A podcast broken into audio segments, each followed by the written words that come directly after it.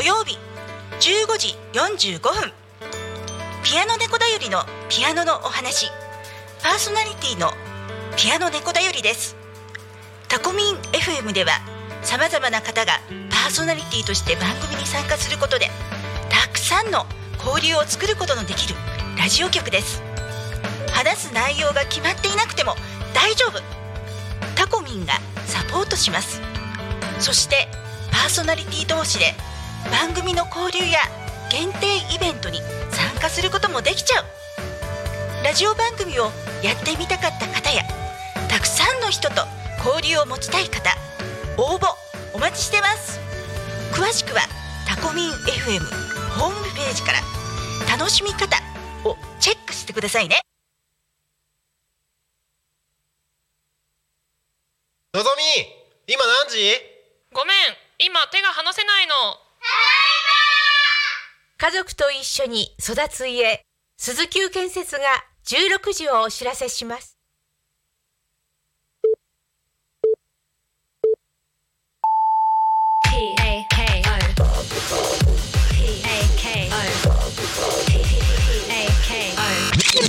タコミン FM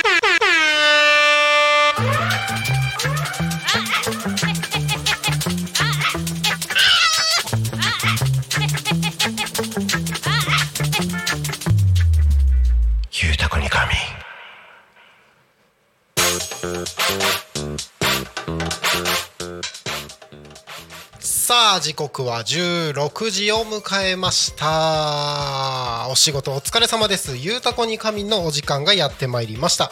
皆さんこんにちは。パーソナリティのタコミ FM なるたきしんごなるちゃんでございます。この番組ではリアルタイムなタコ町の情報をお届けしながらさまざまなゲストをお迎えしてトークを進めていきます。タコミ FM は手段はラジオ。目的は交流をテーマにタコを中心に全国各地さまざまな人がラジオ出演を通してたくさんの交流を作るラジオ局です。井戸端会議のような雑談からみんなの推し活を語るトーク行政や社会について真面目に対談する番組など月曜日から土曜日の11時から17時までさまざまなトークを展開していきます。パーソナリティとしてラジオに出演するとパーソナリティ同士で新しい出会いや発見があるかも。タコミ FM はみんなが主役になれる人と人をつなぐラジオ局です。ということで本日は9月29日の金曜日皆様いかがお過ごしでしょうか？えー昨日結構暑かったですけどちょっとだけ暑さが和らいで、えーなんか過ごしやすい気温にはなってきたんじゃないでしょうか？9月号もねもうそろそろ終わりに近づいてまいりましていよいよ秋本番ということでね、えー今日もね「ゆうたこに仮眠」1時間一緒に楽しんでいけいった めっちゃ噛んだ。楽しんで いければいいなと思ってます。お付き合いください。この番組「ゆうたこに仮眠」では毎週テーマを設けてゲストの方や皆さんからコメントいただきながらおしゃべりをしていきます。さあ行きましょう。さてそんな今週のテーマは我が家だけ？ということであなたの我が家だけと思うこと。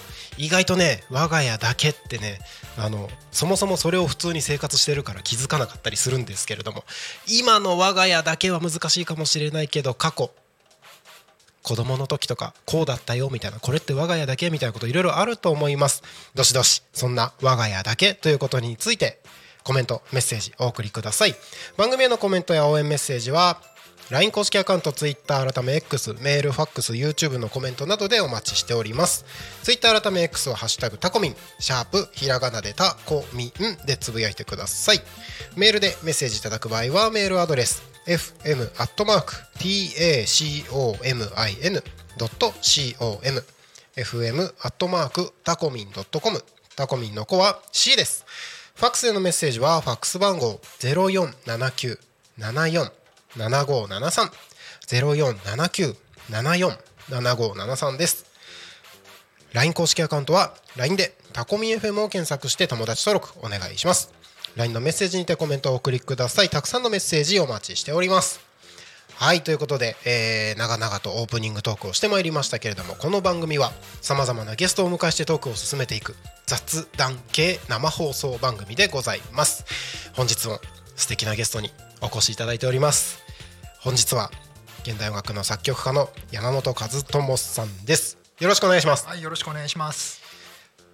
よければ自己紹介をお願いしますはい、えー、現代音楽というような、うんちょっとよくわからない音楽を作曲しております。山本和智と申します。よろしくお願いします。よろしくお願いしますえーいろいろと聞いていきたいところではあるんですけれども、はい、その前にまずは今週のトークテーマというところで、我が家だけはい、はい我が家だけってことありますか？我が家だけ。はい。まあ、今は私は一人暮らしをしておりますのでね。はい。まあ、別に特別他の家庭と比較するとかそういったこともないんですけどまだ実家にいる時は、はい。まあうちの母親っていうのがちょっと面白い人で、うん、で僕があの幼稚園か小学校の時にあの靴下あるでしょ？靴下はい、で靴下って別に靴の下に履く人なんていないじゃないですか。はい。だから僕靴中だと思っていてあでこれは靴中だっていうことになったら母親が、あじゃあ我が家ではこれ靴中によと呼ぶことにしようってことで、ええ多分我が家だけだと思うんですけどそれは我が家だけですね。タンスのところに靴中っていうはい。ステッカーを貼ってくれてですね、それで小学校56年ぐらいまで生活してたんです。けどやはりこれは靴下だろうっていうのをようやく気づき始めたから えっとまあ変わったんですけど、まあ、そんなことありましたかね、あれは我が家だけだったかなという気がしますそれはもう完全に我が家だけですね。靴中はでも確かに、はい。なんで下なんだろうなって思いますよこれねおそらくなんですけど下着っていう言い方するじゃないですか、ああ、うん。つまり体の一番なんかまあ奥にあるものをおそらくその上に上着を着るわけですから靴下もそういうことだったんでしょうね きっとね。今思うとそうですけど、昔は俺はもう完全に靴中だと思ってました。身にまとう順番みたいなことですよね。ねきっとね。あーそれはでも面白いですね。でも子供の時って確かにそういう表現の部分で、なんでこんな表現するんだろうみたいなのってありますよね。うん、そうですね。うん。うんまだ言葉がよく分かってるようで分かってない時っていうのはね、うんうんうんうん。なかなか面白いうんうん日本語を使ったりしますよね。うんうんそうですね。いやなかなか面白い我が家だけ。はい。いですね。なんか結構あのこ今週いろいろとコメントいただいたりしたんですけど、あの友達の家に行く時のルールみたいなことだったりとか、はい、えー例えばどんな？例えばあの僕が子供の時の話なんですけど、えもう隣の家はいつでも行っていいみたいな感じああそうですか。ありましたね。成崎さんは田子町の？えっと僕出身は青森県のあそうですか。あの田子町っていうところなんですけど、へー。ちっちゃい「つ」が入るんですけどへー。そこだったりとかあの岩手県の盛岡市に住んでたこともあって、あそうですか、はい。まあへー。隣の家がもうほぼ同世代のあの兄弟がいる家だったりしたのでもうなんか2つとも同じ家だよねみたいな感覚が。あじゃあ自由に行き自由に行き来して。あそれはいいですね。そんなのもあったんでああの辺。要は太平洋側。太平洋側そうですそうです。タタッコンっていう町とかあったりしますよね。え？あれはうんああるはずですよ。タタッコン町とか。青森じゃなくて岩手かな。だからタコっていう言葉にすごくなんかこう 今タッコもおっしゃったけどはいはいはいはいはい。はい縁があるんですね。そうですね。そうですね。ね。確かに。面白い。い。や面白いですね。なるほど。いやありがとうございます。あの我が家だけっていうテーマですね。えっ、とぜひ YouTube などでもですねどしどしコメントをお送りください。今週のトークテーマ我が家だけというテーマですけれども本日のゲストの山本和智さんに対する応援メッセージなどもあればどしどしいただければと思います。よろしくお願いいたします。はい。ということで、まあ、せっかく今日1時間はい。たっぷり時間がありますので、まあ、山本さんが、えー、とどういうことをされてる方なのか、まあ、作曲現代音楽の作曲家というふうに先ほど紹介を、はい。はい、させていただきましたけれども僕は、まあ、そそんなにいろんな音楽を知ってるわけではないんですけど一応音楽を一時期なりわいとしていた身としてあそうですか？すごい。あのまあでもそんなこと言うとすごい失礼な感じがしちゃうので一応僕はえっ、と 10, 10年ぐらい前に、まあ、全国ツアーしたりとかなんか海外のフェス行ったりみたいなのはやってた。僕自身はドラムなんですけど、はい。うんとまあ、そんなことをやってたからこそからこそ、まあ、一応あの山本さんの、あの作曲された楽曲とかを、うん。まあいろいろホームページから聞かせていただいたりとかしてうわこれ面白いなとかって思ったりするんですけどはい。そもそもうん現代音楽ってなんだろうなっていうところからだと思うんですよね。そうですね、はい。これね話すと長くなるんですけどね。まあ今日は秋の2時間スペシャルということ。いや違う 違いますか？違いました。もう今日はね十五夜で一番。ああそうか、はい。今日満月なんですよねしかもね。あいやあの手短にお話ししますと、はい。はい。まあ平たく言うとですね、はい。まあ普通の方はお聞きにならないタイプの音楽だとは言えると思うんですよね。で僕も今作曲家って今ねご紹介いただきましたけど、普段は僕は自分で作曲家ってあんまり言わないようにしてるんですよそうなんですね。な何かそれはいろいろなな理由があるんですけど、はいはいはい。まあ、一つはね作曲やってますっていうと「すごい。どんな曲書いてるんですか?」この説明がすっごく面倒くさあいで大体そういう時に皆さんが想像してるのはエンターテインメントーですね、うんうんそうですよね。うん。でも残念ながら僕が作ってるさ作曲とか音楽はい。作品っていうのはそうではないんですはいねちょっとおかしな音楽をいろいろと作ったりして。まあ普通に考えてみればあんまり聞から聞くことがないタイプのはい。作品を作っているんです。でまあ主にオーケストラとか、まあそういうあの生の楽器ですね、そのバイオリンだとかっていうその人間が演奏するような、いわゆるあの打ち込みとか DTM とかではなく、そういうのをまあテーマにして、こう新しいまあ新しいと言ってもあれですけれども、ちょっと普通聞き慣れないような作品を、まあ、多く作っていると。いう、まあ、現代音楽の説明はちょっと長くなるので、うん。あれです難しいとこですよね。まあ、第二次世界大戦後の音楽、まあ、いわゆるクラシックって呼ばれてる歴史っていうのはずっと続いてくるんですけど、はい。それがずっとその流れが第二次大戦後以降ちょっと別の形になっていったんですね。それがちょっといわゆる私たちが聞いてても意味が分かんないなっていうような方向に傾いていくんです。より強く傾いていくんですがそういったタイプの音楽は、まあ、もちろん今日も続いていてそれを一応やっているということです。はい。なんかまあいわゆるクラシックみたいなところで言うと、うん。まあ、皆さんがよく聞いてる方も想像できるようなクラシック系の音楽になってしまうと思うんですけれども、あれですよね。そのいわゆるクラシックとして今一般的に聴かれてる音楽も、それが出た当時はもしかしたら「何これ?」みたいなことだったってことですよね。そうですね、そうだと思います。あのそうでクラシックって言い方も、うん。まあ、あれは古典っていう意味ですけどそれに対する、まあ、現代っていううん。現代音楽というような呼ばれ方をしてるんだと思いますうんうんうんね。でまあ、いつの時代もはいその時に出来上がった音楽っていうのは多少のはい。ちょっと驚きというものがおそらくあったでしょうから、はまあ、今私たちがやってることもそれに近いことかなというふうに思ったりはしてます。はい。なんかこれ山本さんがいるところで改めて言うのもなんか恥ずかしい感じなんですけど、うん。あの今回こうお話をお伺いするにあたって、はい。現代音楽ってうん。なんだろうなみたいなのをうん。ちょっと浅い感じでウィキペディアで調べてみたんですよ。おはいはい。なんて書かれてんだろうなと思うんって、であの一部分抜粋になるなるんですけど、はい。現代音楽という用語は、その技法が考えられた年代のことを示し、楽曲が公開された時期を示すものではない、主に近代音楽以前の技法により作曲されたポップミュージックやジャズロックなど現代における音楽全般の区分については現代の音楽になるみたいなことを書かれてるんですよね。だからあの結構広く言うと,、うん、とドビュッシーあたりから今の、まあ、ポップスとかも含めてはい。もう今ある音楽が全部現代音楽だよみたいな表現になっててなるほど余計分かんなくなって。そうですね。その現代音楽っていう言葉も本当にこうやっぱりこはい。う漠然とした、うんうんうん。ね、名前のネーミングだと思うんです、はい。先ほども言ったようにクラシックっていう古典に対して現代って言ってるだけで、うんうんうん。じゃあその現代音楽の音楽っていうのがどのあたりの音楽を指してるかも、まあ言ってみれば漠然としてますよね。まあ、もちろん今のその j p o p も含めてはい。現代の音楽ですから、うん。現代音楽っていう言い方ももちろんできるんですけれども、うんうんうん。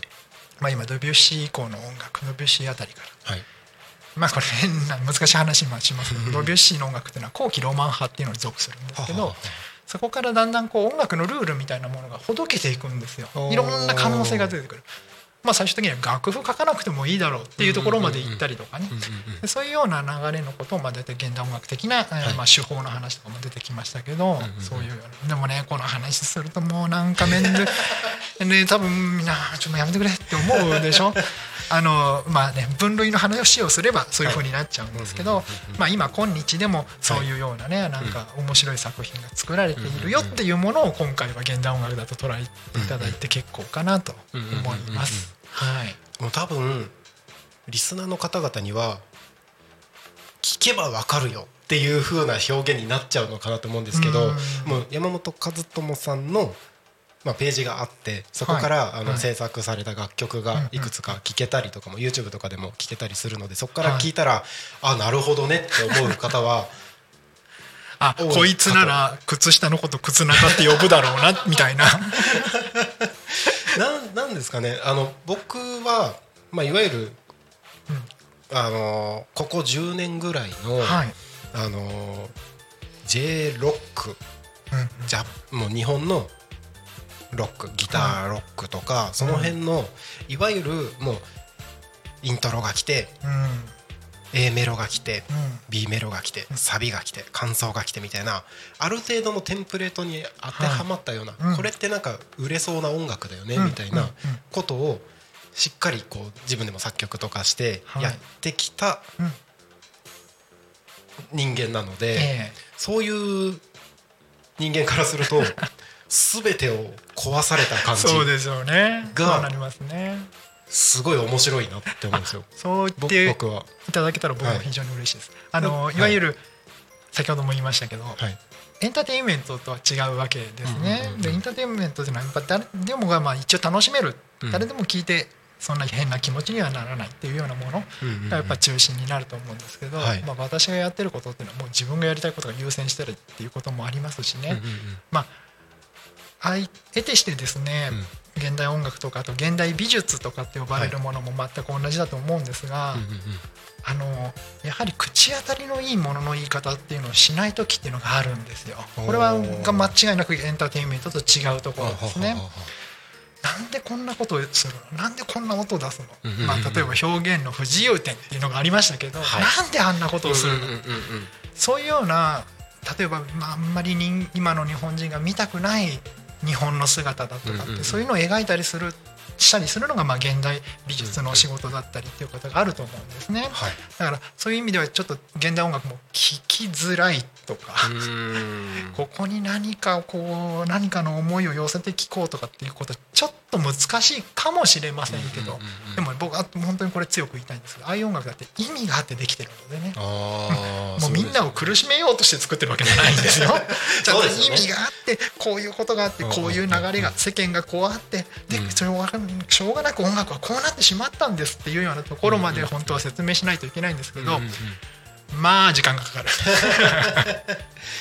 なんか、まあ、芸術みたいなところで考えていくと、まあいろいろな切り取り方がその見る人聞く人によってはい。あっていいなと思いますし、そうですね。ううん。ん、エンターテインメントだけがうん。その芸術ではないかなとあももちろん思うので、はい。そういった意味ではあのあってしかるべきジャンルだと思いますし、うん僕も思います、はい。ただお金にはならないですよ、そうなんですうんね。、ならないです。え。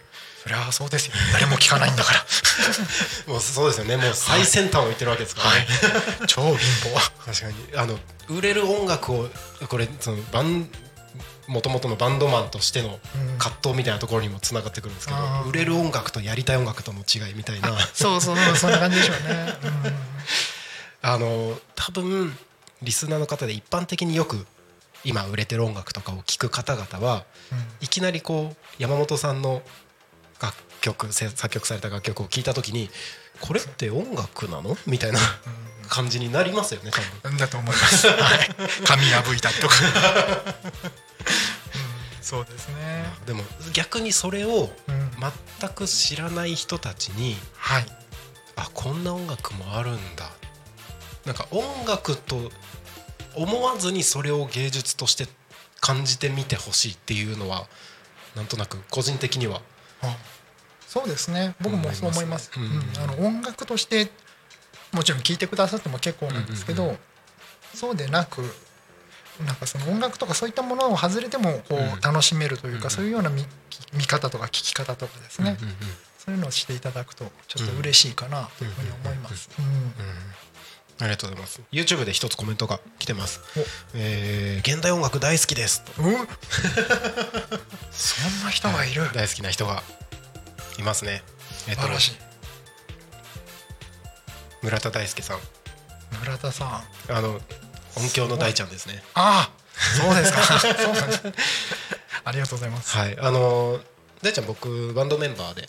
ああそうなんですか、はい。ギターやってるはいギターのああそうですか、先生をもうやってる人なんですけどうん結構。やっぱ音楽あのまあバンドとか撮ってる人たちはうん。割と現代音楽ってこうアンテナが向く人はもしかしたらいるんじゃないかなと。そうかもしれませんね、レキギターでもいろいろありますけど、ノイズ系をやってる人たちはうんうんうんうん。比較的うん。現代音楽とも親和性はあるかもしれないですね。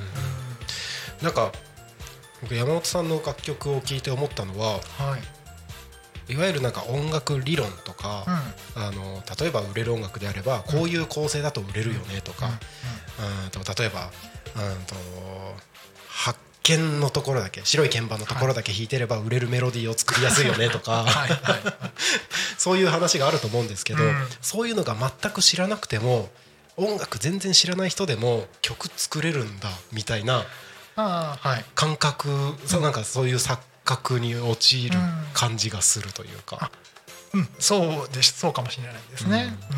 聞いてると別にそのいわゆるドレミファソラシド以外の音みたいなのも平気で出てきたりしますし、そうですよね。それこそそうだな。まあひょっとしたらご覧になったかもしれませんけど、はい。あの紙破いたりするだけの音楽みたいなのがあって、はい。あれはちょうど2020年の本当にパンデミックのど真ん中もうみんな外出もできないっていうまだあの頃に作った作品なんですね。はい。もうコンサートは当然軒並みうん。ダメですね。でもまずコロナがどういうものだかもまだ分かってなかった頃ですよただあのそれがウイルスが日本にやってきてうんうん。でね有名な方々も亡くなってっていうまだこれがまだもちろんあのウイあのワクチンもなければどうするどうやって生きていくかっていうことまだ分からなかった頃。うん。その頃に作曲をする音楽を書くということは一体どうなるのかってなるとこれはもうね楽器なんか使ってる場合じゃないなと思ったんですよね。つまり誰かと演奏しようとしたってはい。もうズームで合わせるしかないでしょ？ズームでみんなで演奏するって言ったってそれぞれのあの使ってるね 機械の個体差だってあるわけですし、はい。そうですね。ね、そのどうどういう家に住んでるかで音の響き変わってくるでしょ、そしたらやっぱりあの楽器使ってみんなで合わせるとなんかまちまちになっちゃうんですよ、そうなってくるともう初めから楽器なんか使わなくていいだろうとはい。だったら家でできることってなんだと思って家の中でいろいろいい音するものを探すんです。ってことはもうここから音楽離れていきますね。だから音を探すっていうことから始めなきゃいけない。紙を破いてみるとか、はい。まあ、あと納豆パックを割るとかも言ったんですよ。おー。でそういろんなことをやる。冷蔵庫を開け閉めするとどんな音がするか。はいはいはいはいあのねあの流しにお湯あの水を流すとどんな音がする？か、そういうこといろいろやりながら面白いなって思ったものをどんどん集めていって、はい。これが全員で演奏したらどんな音になるだろうっていうデザインみたいなことを考えたりすると。めっちゃワクワクしますね。ね、これでも売れるわけがない。こんなことしたって売れるわけがない。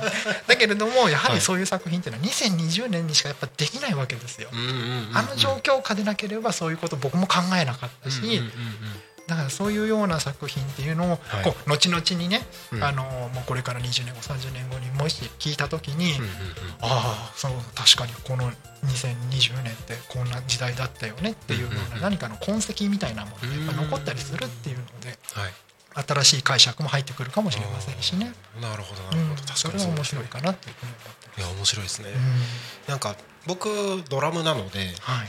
あのー物を叩く、その叩いた時に出る何かしらの音がそのまま音楽になるっていうのをもう体感しているというか、ええまあ、たまたま太鼓っていうものを使ってるけど、変な話この机を叩くだけでも音楽になり得るじゃないですか。はい、っていうところから考えた時にその今おっしゃってたような蛇口から出る水の音だったりとか、冷蔵庫を開け閉めする音はい。とかで音楽を作るっていうワクワク感めっちゃ感じますね。あそれであのセット作ればいいんですよ、ですよね、ドラムじゃなくて別のセットを作って、はい。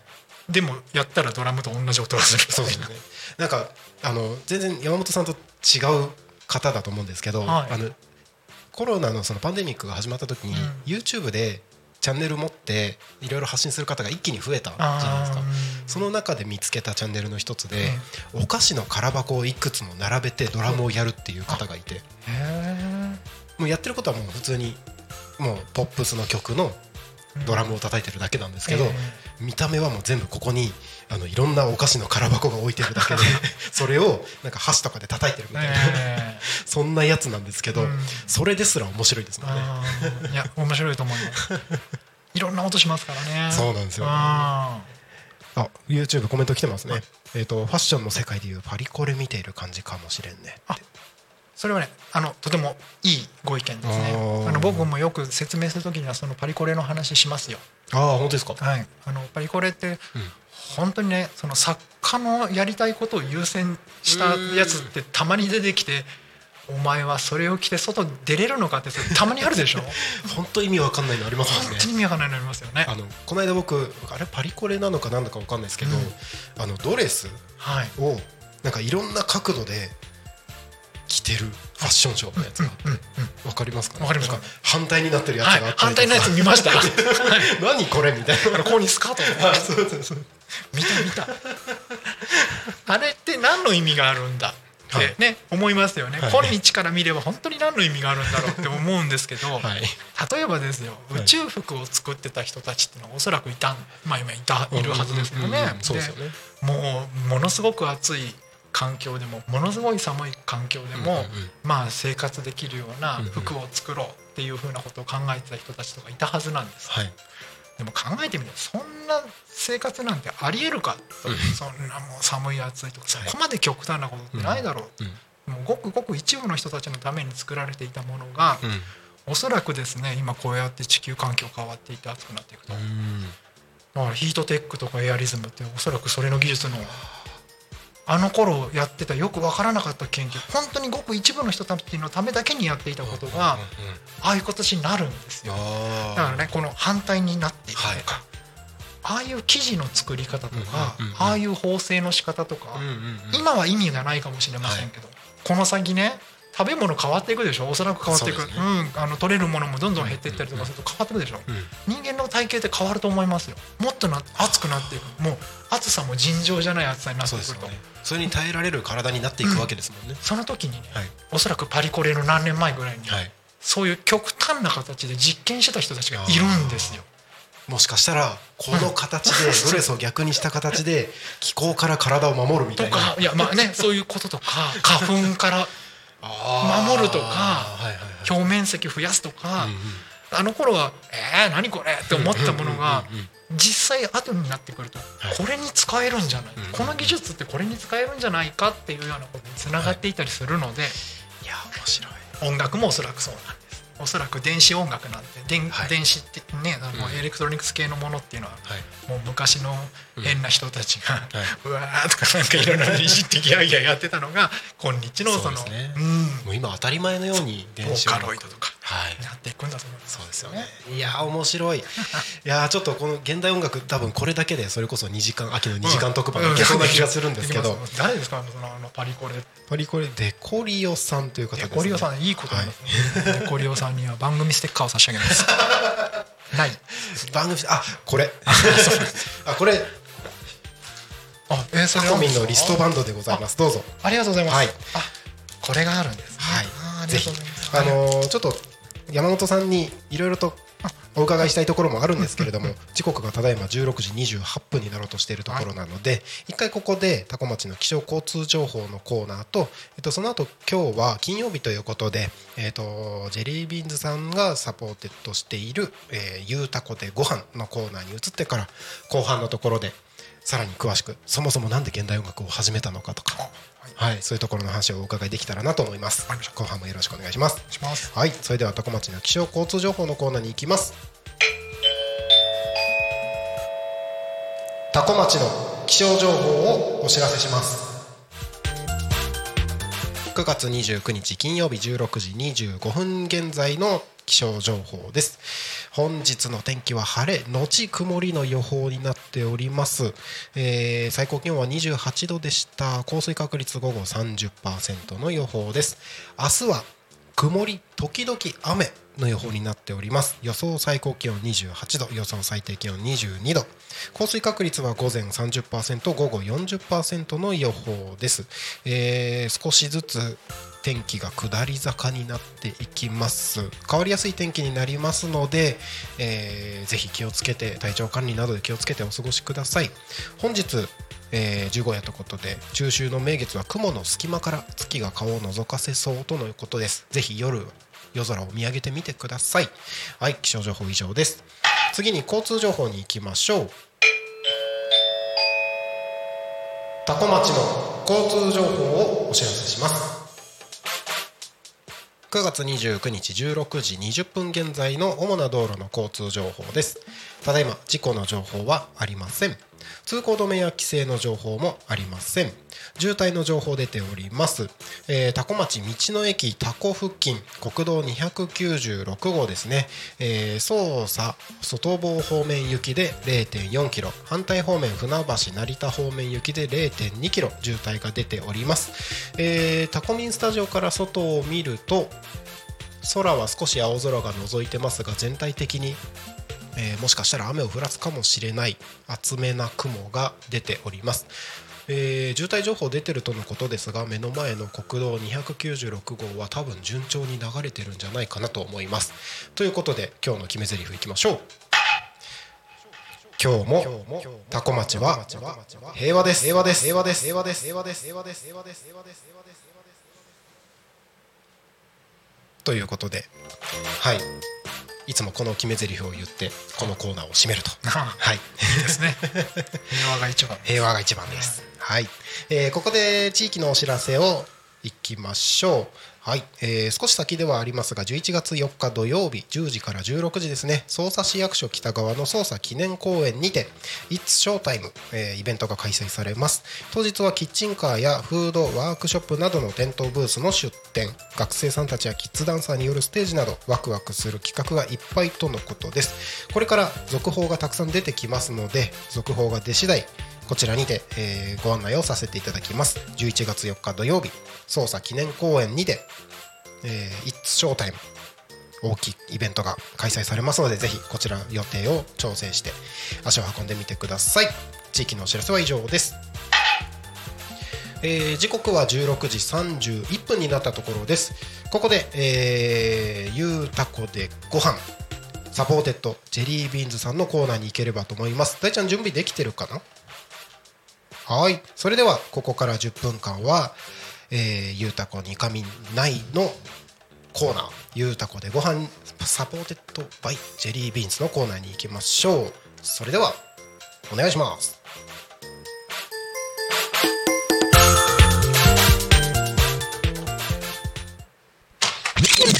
タクミン FM この町になくてはならない産業にしたい養豚という仕事を通じて楽しさややりがい幸せを感じてもらえる会社にしたい。元気豚には皆様の食卓に笑顔と元気を届けたいという願いが込められています。健康育ちの元気豚ジェリービーンズ。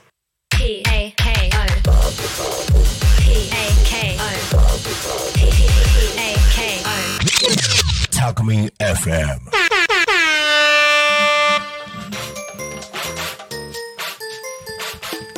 えー時刻は4時32分ぐらいですかね。はい、ゆうたこにご飯のコーナーの、えー、チェリーミズの内山由紀です、えー本日もよろしくお願いしまお願いします。す。もうすっかり秋空になってきました。そうですね。ここから見える景色もだいぶ変わってきました。はい、もう豚ちゃんももりもりお。食べてるので、あ本当ですか？これからもりもりお脂が乗る時期なので、あ今ですか？そうです。あそうなんこれから冬に向けて一番豚が美味しい時期なので、素晴らしい。皆さんたくさん食べてください。はい、今日はですね、ちょっとちゃんとしてます今日。は。目の前にすごく素敵な 今日はすごいちゃんとしてるんですけど。ちょっといやいつもちゃんとしてますいやいやいやいや。今日は特別ちょっとちゃんとしてるので。ちょっとこれ写真撮っといていいですか？あ、どうぞどうぞ。はい。あのタコミンのインスタにアップしておきますね、はい。今日はちょっとですね冬のカタログギフトの撮影をしてまして。あのそれ用に。いろいろと。サンプルみたいな。そうですですね。ねサンプルですけどまあうん。本当の商品なので。すごい。はい。うん。ね。こちらは？えと。ちはい。こちらはですねはい。元気豚を100%使った煮込みハンバーグになります。はい。あの山本さん元気豚って、そのタコ町のタコ町の豚っていう表現で合ってます？合ってますよ。大丈夫ですよ。はい。大丈夫ですよ。あの、はい。ジェリービーンズさんがあのー養豚をされていて、まあ、タコ町のブランドの豚と。あそうですか、はい。すごいですね、これがまた美味しいんですよ。へえ もう村崎さんはもうお得意さんですか、はい。ああそうですかあのここまでにえっ、と先月だったかな紹介をさせていただいた中で僕は衝撃だったのはジャーキーとかはいはいがあの豚のジャーキーって食べたことないかも。聞かないと思うんですけどなんか油がしっかり乗ってるというか。そうですね、ジューシーな赤身だけじゃないので。それはどこで買えるんですか？これはですね、はい。ここから車で5分ぐらい行ったところに、はい、工場直売所があってあ工場があってその前で工場直売所というお店やってますので、はい。ねこの後行きましょうか。うん。ちょっと寄って帰ろう。かなジャーキー買って。はい、当てとくように言っておきます。ははい。い、でここにあるのがそのはい。元気豚を使った、そうですね。えっ、と今までちょっと生タイプのハンバーグしかなかったんですけど、今回あの焼いた後でも湯煎して食べれるハンバーグですね。であとデミグラスソースもしっかり入ってますので、ちょっと隠し味が入ってるので、ぜひ当てていただきたいなと思います隠し味、えー。はい。よろしければ一緒にどうぞ。ありがとうございます。ちょっと半分ずつ食べてくださどうぞ山本さ。はい。じゃあいただきます。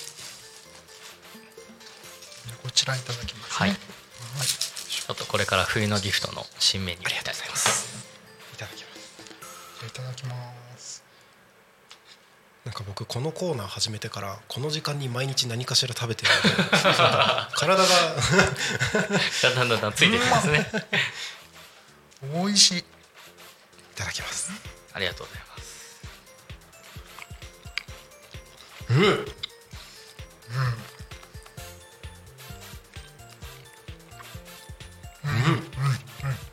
これハンバーグですかハンバーグです。ハンバーグですかハンバーグです。いやなんなんて言うんだろう。ジューシーって言ったらなんかすごい浅い表現な気がするぐらい。あ例のやつ。はい。そうですよね。はい、えー、一口いたいただきますね。うまたこ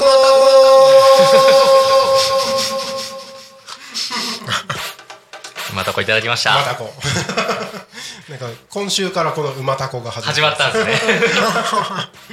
いやもう食べちゃったんですけど。早っ。いやいや隠し味ってあそうねえ。いやこれね、隠し味がすごいすごいですよ。見事に隠れてる。ソースの方に隠れてます。え？いやーもう隠れすぎてて分かんなかったですえ？わかりました？わ隠れすぎてます あそっか。隠れすぎてわかんないぞちょっと時間経つと余韻が来るかもしれないです。うんあそうですか。ソースを結構食べてもらえると分かるかもしれないですね。僕らはもうね 分かってる頭でいるからな結構気にしてたんですけど。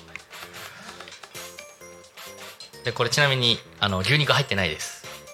豚だけです。豚肉だけですか、はい。豚肉だけだとは思えないぐらい、はい。いや味が濃いです本当に時間かかりました。ものすごく。あそうですか起案したの多分2月ぐらいだったんですけどやっと先週できてギリギリ冬に間に合ったっていうような感じでそうですか。早々8ヶ月ぐらいかかりましたね。試作はもう10回以上やりました。なんかなんかすごい失礼な表現かもしれないですけど、はい。豚のハンバーグっていうとあのなんかちょっと固めになりそうというか、はいはいなんかそんな感じがするんですけど。確かにねあのちゃんと火通さないとってうん。思っちゃいますからね、はい。なんかすごいふっくらしてますよねこれ。そうです。あのそんな硬くないのでうん。かなりふわふわうん。してるのとちょっと油の多い部位うんうんうんですね。そうですね。腕肉を使ってるので。あとあと豚脂を少し入れて。豚脂です豚の油。はい。それを少し入れてちょっとジューシー感というかかりました？隠し味。全然わかんない。なんだろう。だろう。色はヒントはソースの色になるんですけど色？まあ、本当はもっと濃いかなその隠し味は。さつまいもとかですか？違います。えタコに関連してます？うーんしてないですね。あしてないですか？なんだ。ヒントは飲み物ですね。コーラとか。お近いですね。コーヒーだ正解です。あでも全然コーヒー感じませんあそうですか、うん。まあ本当に入れてる量はもう、うん。本当に1%以下なので、はあい、でも結構これ倍にしただけでも、はい。コーヒーの後味が結構残ったりとかしてーでこれコーヒー入れると入れないとでは全然違う？違いました。ああそうですか、はい。ああいやそれはわからないですね。食べてて。そうですねコーヒーを感じるってことはちょっとなかったですね、ちょっと大人のハンバーグっていうのでちょっとこうコクがあると思うんですけど、うんまあ、お子さんでも多分食べられると思うんですけど、うんっていうのでちょっと大人のいい時間を過ごしてもらいたいっていうああではんあの豚肉100%でっていうので、それも珍しいですよね。そうですね、で腕使う前はいろんな部位ちょっと試してこう合いびきにしたりとかいろいろいろいろ最初は牛と合いびきでやってたんですけど、もう豚だけでいこうってなって。へえそれは自信の表れですそうですね。うちの商品開発の人たちがもう2人いるんですけど。もう頭悩ませながらもう十何回やったんでもうすごかったですね。なんか今これコーヒーって聞いたからかわかんないですけど口の中が今コーヒーになってます。なります？多分言われなければなんないかもしれないです。ちょっとこう余韻が。なんだろうハンバーグのソースとかって割とこう後味がずーっとそのぎっしぎっしりっていう表現か、じゃないような気がするんですけどなんかずっと残ってる感じがするんですけど割とすっきりしてるような感じはもしかしたらコーヒーの要素があるのかなって気がしますね。そうですね。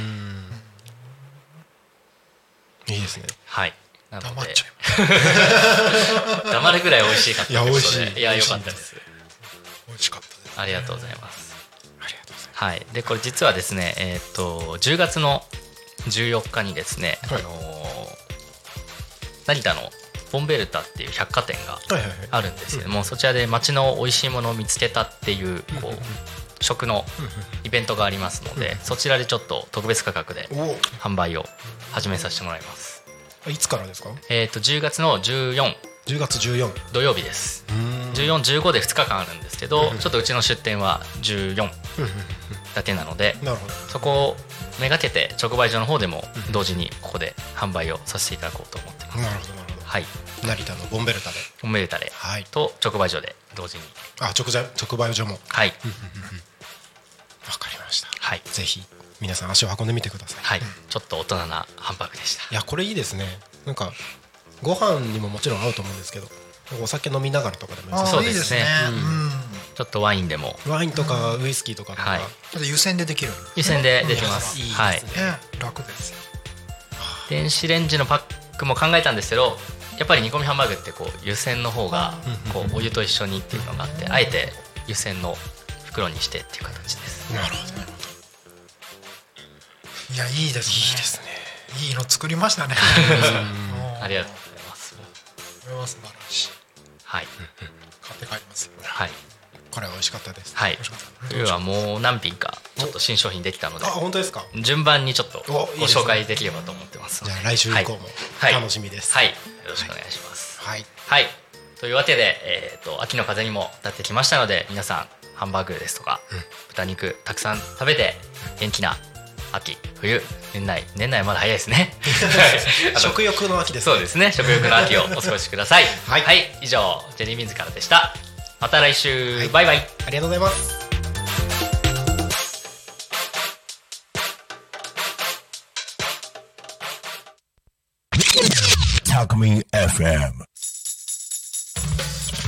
この町になくてはならない産業にしたい。養豚という仕事を通じて楽しさややりがい幸せを感じてもらえる会社にしたい。元気豚には皆様の食卓に笑顔と元気を届けたいという願いが込められています。健康育ちの元気豚ジェリービーンズ。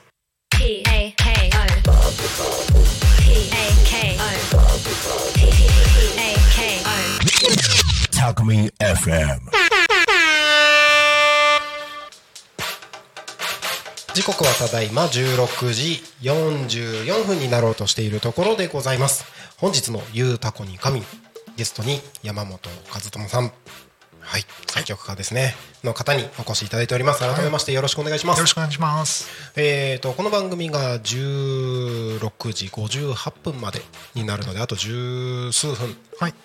のところにはなるんですけれども、えーまあ、前半のところでは現代音楽って何ぞやみたいなところを結構 なんか僕もちょっと楽しくなっちゃっていろいろ話をしてきましたけれども、はい。えー、とちょっと短い時間ではありますが、なんで山本さんがその現代音楽にうん。触れるようになったのか、あはい。えーっとこれはね中学校の1年生だったと思うんですけどね、はい鳴滝さんは反抗期ってありました？ありました。ありました。ありました。うん。僕も人並みに反抗期っていうのがあって。ですね。でその時にはい。こうまあ大体そういう時ってこうなんでしょうね。音楽もなんかとんがったの聞きたがりますよね、はい。うん、で僕はねその時ラジオで FM の NHK だったんですけどね、いわゆるその現代音楽のオーケストラの作品を聞いたんですよ。もうそれがもうドングラガッシャンドーンみたいなやつ、えでそれを聞いた時にもう心打たれちゃいましたね。そのね。あの反抗期の自分とちょうどそういう音楽が合ってたんでしょうね。自分の言いたいことがこの曲の中に全部もう言い表されてるとまで思っちゃったぐらい。なるほどなるほど。それで興味持ったんですよ。でそれまであんまりそういう音楽聴かなかったんですよ。もちろん、まあ、あの分かりやすいとかそれこそ、まあ、エンターテインメントの音楽をね聴いてたわけですからそれがある時になんかそういう鬱屈した自分のその心理状態とそういう音楽がバチッと合った瞬間っていうのがあったんですね。それで急に興味持って、はいまああのなんかいろいろそういう音楽を聴き始めた。今もう僕も随分もううん今から随分前の話ですからね。まだ CD とかはい。レコードとかを買いあさってた頃なんですけどそれでそういうふうに聴くようになってはあ。だんだん作りたいなって思うようになったと。そうなんですね、ちなみにその山本さんのあのご家族、はい。ご両親だったりとかって、えっとまあ、いわゆるそのクラシック方面っていうくくりにするのが正しいかどうかわかんないですけどあでもいわゆるね音楽をやってるはい、あのご家族はそのいわゆる音楽一家みたいなところなんですか？いや全く。全く、はい。家にはピアノもなかったですし、ね、ああそうなんですね。はい。えーなんかやっぱイメージで言うと、まあ、作曲家の方だったりとか、はいそういう、まあ、クラシック方面っていううんうんくくりの方って、そのえ音楽一家みたいなはいイメージがどうしても皆さんつくと思うんですけど、はいそうじゃないところからいきなりこう現代音楽が刺さったみたいなことですよね。そういうことですね。ははい。全くだから音楽家的な家庭ではまないですね。そうなんですピアノも習ってなかったし。それをまあ聞くだけならまだしもうん。それを作ろうって方にどこかのタイミングで行ったわけですよね。はい。はい。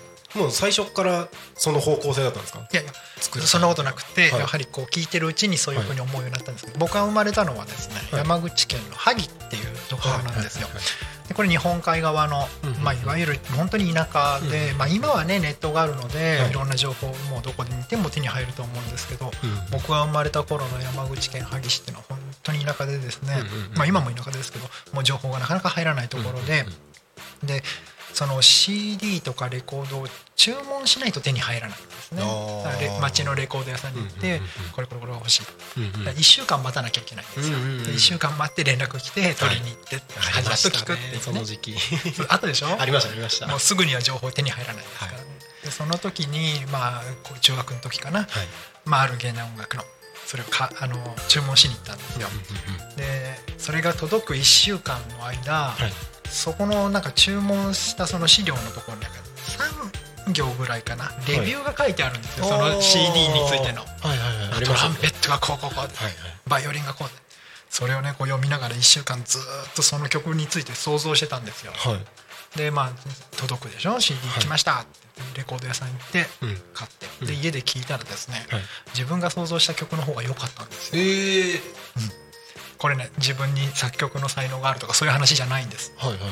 そりゃそうですよ。だって自分が好きな音楽を まあそうですよね。ね想像してるわけだからね、はい。それはあの自分にとっていいっていうだけの話ですね、でその時にあ本当に自分が聴きたい音楽っていうのは自分で作るしかないってことに気がついたんですよ、そこでその発想につながったわけですね、はい、じゃあ作ってみるかって自分でこういいなって思ってたものが結局はやっぱりはい。CD を再生しても出てこないわけですね。それはしょうがないそれそういうもんですからね、もちろんそういうその作品もいい作品ですよ、はい。でも、まあ、自分が想像してたものはやはり自分のイメージ考えですから、それをちゃんと楽譜にしてみようかなっていう気にその時にようやくなった。なるほど、で始めました、でもその始めた時に、うん。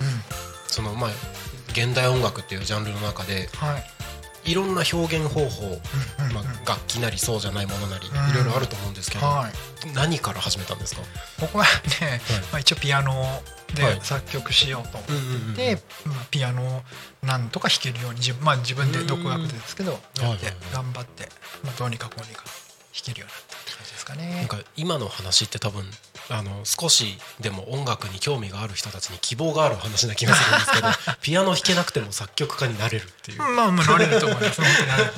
ただね 僕は本当にその時まだ中学1年だったかな、はい。女の子に持ちつったくって音楽始めたんですけどもう速やかにモテない音楽をやってました。速やかもう速やかにもうあの現代音楽、はい。な何これっていう、はい、もう気づいたらもうモテない音楽ばっかりやってましたね。え実際モテたんですか？モテないあ、モテないです。そうでなんですす。はい、モテないです。そうなんですはい。キャーとか言われてみたいです。別の意味でキャーと言われますけ ああいや面白いですね、ど。はい。えそうでした。ーでももうそっからもう今に至るわけですよねすごい飛んじゃうわけですけどはいはいはい。もうここまで長く続けようと思ったその、なんかなんていうんですか？バックボーンというかあーえーっとですね、えーまあこれね実はちょっと後にもはい。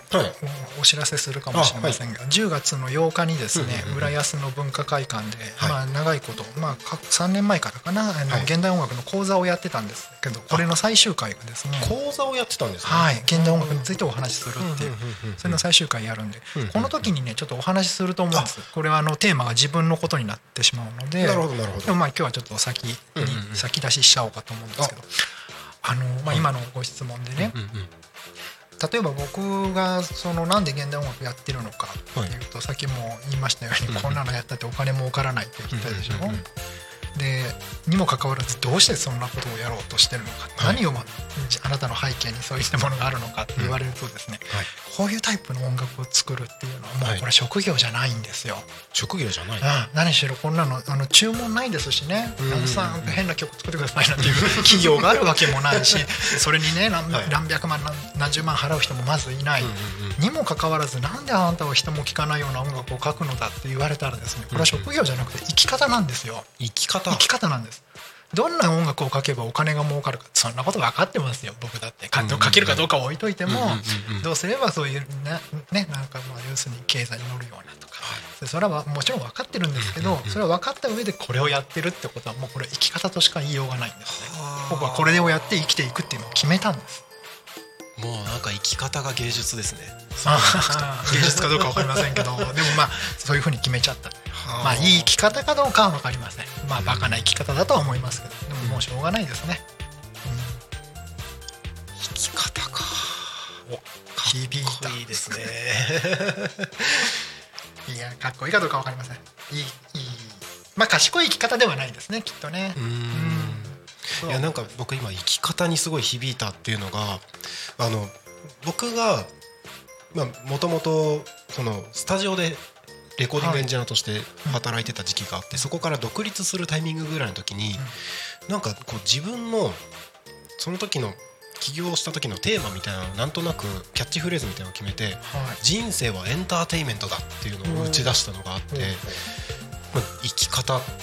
そのいいことも悪いこともいろいろあるけれども、うん。自分がなんか信じてるものを最後まで信じきってやりきるその生き方ってエンターテインメントであり芸術芸術だよなみたいなうん思うところがあったなと思って、うんなんか今のこれって生き方だよっていう話がうわなんかうわーってきます、ね、そうですか。もう多分これ聞いてる方な何言ってんのみたいな感じかもしれない多分皆さん受け取られてるんじゃないですか。そうなんですね。まあそういうことですね。だからやってるんですね、いやなんか全然時間足りない。ああそうですか。あーじゃあ次回2時間スペシャル。あのぜひ。ということでちょっと今お話にも出てきましたけれども、はい。今度10月8日、来週ですね。そうですね。はい、えー日曜日に来週の日曜日ですね。浦安市文化会館小ホールにて14時スタート。で、えー、とお茶の間サイズの現代音楽史ということで、はい。山本さんが、えー、とこれ講座の最終回ということですね。はいそうです今日の音楽。ん？今うん今日の音楽ですね、えー、と作曲家山本和智自作を語るというテーマで、はい。はい、開催されます。はい。はい、これまだあのチケあのチケットの締め切りとかは大丈夫だと思います。まだお買いになられると思います。けどはい。えー、と気になる方は、山本さんのホームページからで。ホームページからでも大丈夫ですし、まあ、お茶の間サイズの現代音楽史で検索されるともうすぐに出てくるかなと思います。E プラスか何かであの E プラスうんお買い求めされると。ぜひお買い求めください。ということで、えー時間が過ぎるのは早いものでもう55分になろうとしております。はい、あの短い時間でしたが、今日はありがとうございました。こちらこそありがとうございました。はい楽しかったです。ありがとうございます、えーそろそろエンディングに向けてお話をしてまいりますタコミ FM は月曜日から土曜日の11時から17時までリアリスラジにてリアルタイム放送をしております。放送した番組はすべて YouTube と各種ポッドキャスト Apple、Spotify、Amazon Music、スタンド FM にて聞き逃し配信で楽しむことができます。本日この番組が終わりましたらリアルタイム放送終了となりまして明日の11時からまた再開いたします。明日9月30日の放送予定番組のご案内です。11時からは昼の生放送「昼タコに仮眠」パーソナリティは私成田慎吾です。その後12時からバンブーパパとママの夢広がるラジオ。12時30分から0479クラブ通信。13時からの番組は都合によりお休みとさせていただきまして13時30分からホイクルジャズタイム。13時40分から漂流がある恵み。14時からラジオで大和しぐさを稽古。14時45分からマッスルラーメンレポ。15時からタコの歌作ろうか。15時45分からピアノ猫だよりのピアノのお話。16時から夕方の生放送「ゆうたこに仮眠」パーソナリティはダーマツムツミさんでゲストに明日も作曲家の方ですね、はい、シエリーホさん作曲家編曲家キーボーディストの方にお越しいただきます。9月30日土曜日以上の番組でお届けしますので明日も一日タコミ FM をお供に楽しんでいただければと思いますはい。そろそろ番組の終わりですが山本さん何かリスナーの方にお伝えしたいこととか言い忘れたことなどあれば そうですね、まあ、あの10月8日にまたあの僕の作品、まあ、もちろん僕の話もすると思うので、ぜひぜひいらっしゃっていただきたいというのと、えー11月11日でですね、もう最後の最後で申し訳ないです犬と一緒に音楽をやります。えー犬4匹と音楽をやります、えー日程はですね11月11日犬が4匹なんでワンが4つの11月11日に、えーととこれをねここからちょっと遠いですけれど町田市東京都の町田市の方で、えー犬4匹と、えー音楽をやるので、ぜひぜひこれも多分検索すれば、出てくると思います。はい、あのここにチラシがあるんですけどチラシ面白いですね。ありがとうございはい。これ読んでいいですか？どうぞ。あんたまだ山本和智なんか聞いてるのって。ます。というタイトルの。いやー面白いですね。これ、イベントのタイトルがこのタイトルってことですね。はいそうです。なるほど。はい、ぜひこちらも、はい、気になる方はアクセスしてみてください。はい、ということでそろそろこの番組の終わりの時間が近づいてまいりました。それでは本日の「ゆうたこに仮眠」はここまでとさせていただきます。お相手はタコミ FM なるたきしんごなるちゃんとえー、作曲家山本和智でした。ありがとうございました